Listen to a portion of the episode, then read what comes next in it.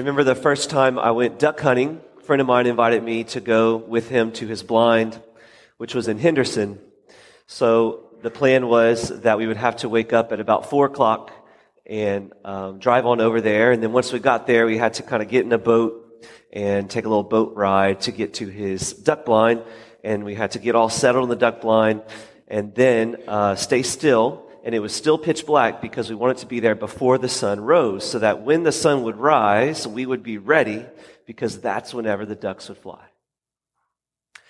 And it's very similar to fishing too, because I, I have a lot of memories doing that growing up. And um, again, you know, we would have to wake up really early and drive to wherever we were headed, whatever launch, boat launch we would go to, and then we would have to take a little boat ride to get to our spot and make sure that we're all there, you know, have your baits all ready and, and the, the bait in the water before the sun rises, so that when the sun rises, that's when the fish start biting, and that's your best chance for getting a catch.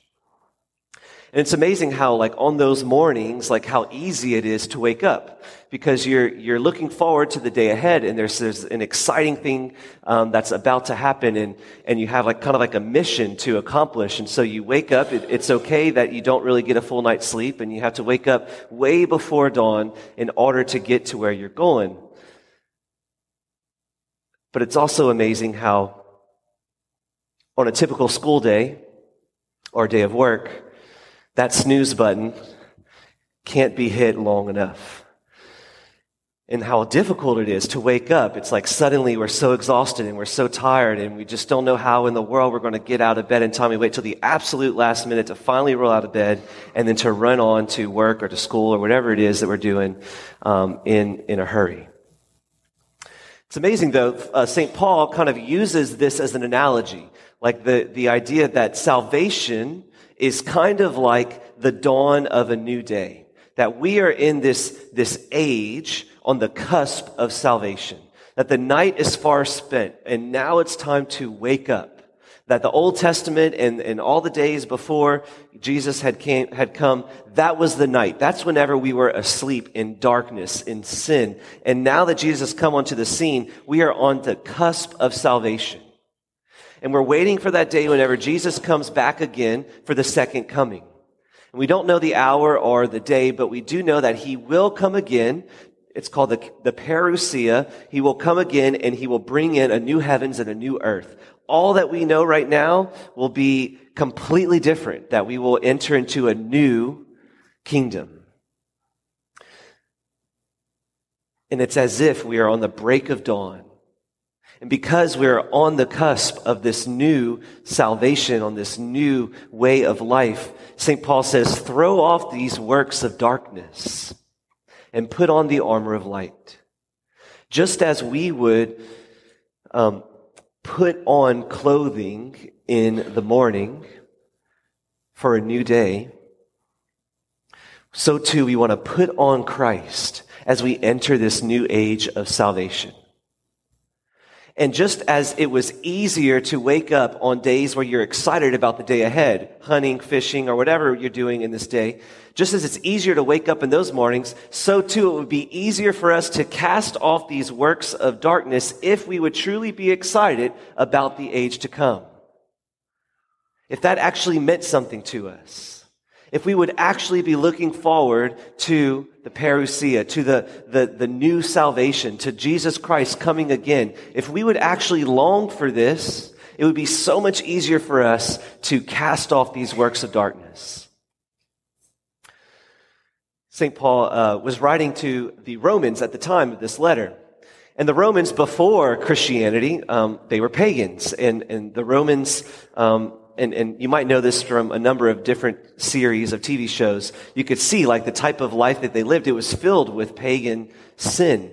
Um, some of the sins that they struggled with was sexual promiscuity, overindulgence in alcohol, and an unhealthy rivalry and jealousy towards others.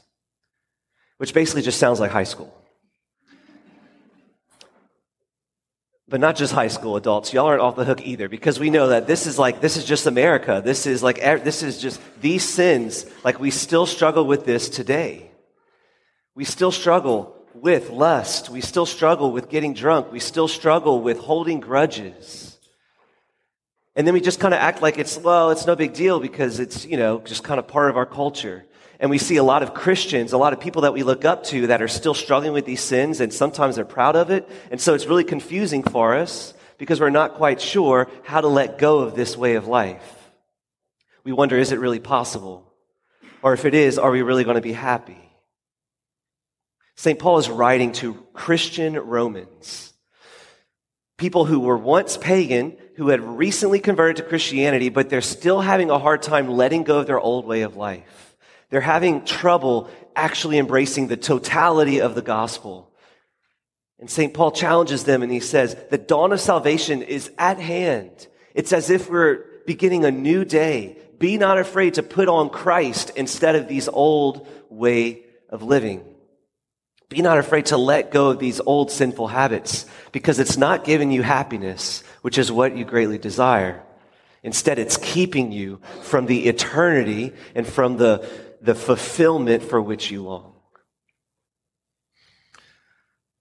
I went to the uh, Teurlings football game this, this Friday, and it was not great weather. Um, and, and, I knew it wasn't going to be good weather, so you know I looked on my app and I saw that it was forecasted to rain um, the whole game. So you know I put on my North Face jacket, uh, which is uh, um, what do you call rain resistant, and then I put a raincoat on top of that. I put on some boots, um, just in case the, the ground would be um, really wet. And so I kind of prepared myself and I got to the game and I noticed a lot of people had their ponchos, some people had their raincoats, but there was this poor freshman. This poor freshman was wearing shorts and a t-shirt and nothing else. And I thought, oh goodness, he probably got dropped off at this game doesn't have a license, and he is not dressed for this game. I mean, it is just, he's just going to get soaked, and I don't know what he's going to do. And you know what? He wasn't alone. There were a few people that were just shorts and a t-shirt. I couldn't believe it. Like, where's your rain jacket? Where's your hat? Where's your umbrella? Something. They were unprepared for the game ahead. How many of us are going to be like that freshman when Jesus comes onto the scene? We're going to be shocked, wearing the wrong clothes, full of sin without the armor of Christ. Imagine how disappointed you'll be. Kicking yourself, how foolish we were not to simply put on a raincoat. Just if we would have just put on Christ, how different it would have been. St. Paul challenges us to take this seriously today. Um, my question for you is this. If Jesus was come tomorrow, if we just knew for a fact he would come tomorrow, without a doubt, how would that change your night tonight? How would that change today? I'd probably be getting a lot of uh, requests for confessions to prepare for tomorrow. If we want to be ready, if we want to be different, if we want to um, experience the dawn of salvation, even on this side of heaven, then it's time for us to put on Christ. And there's a number of ways you can do that. Of course, I'm, I'm proud of you for being at Mass tonight because that's certainly a, a, fantastic way to put on Christ. That's step one. And, and if you haven't been to confession for a while, then it, maybe that's another way that you can put on Christ, to, to, to go to confession and, and to be set free once more of those um, habits or those sins that you've committed. But another challenge I'd like to propose, you know, because Advent is the beginning of a new season, it's the beginning of the new liturgical year. So this is really kind of a spirit of a new beginning. And so this analogy of a new day really is fitting for our readings today. What I'd like to challenge us to do is to begin, to start now, why not tonight, start now, or, or I guess why not tomorrow, every single morning when we wake up, to begin the day with a solid prayer. Like a solid amount of prayer.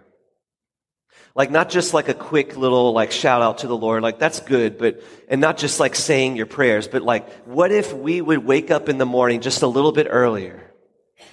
Not waiting till the absolute last minute to run out the house, but we actually woke up and did mental prayer. Like an actual conversation with God for a good solid amount of time. Minimum 10 minutes. But I would challenge you for even more than that. Imagine how much different your life would be. Because as we would begin the day with mental prayer, we would very intentionally be putting on Christ at the very beginning of the day, after being refreshed for a good night's sleep, and before we're distracted with all the craziness, chaos, text messages, social media, and homework, and projects at work, and whatever we're doing, like we're just, before we're distracted by all of that, we would put on Christ. Imagine how different your life would be. Yeah, you'd probably be a little sleep deprived. Just a little. But you know what? You're already sleep deprived because many of you are probably staring at your phones till midnight anyway. And so it's time for us to just wake up a little early and just accept that we'll be a little sleep deprived. But imagine we would be spiritually ready. We would be emotionally less anxious. We would be less selfish in our relationships, so there would be therefore less drama with your friends. So you'd probably have more time to do things that you want to do. Just imagine how much different your life would be if we would actually begin the day with putting on Christ in prayer.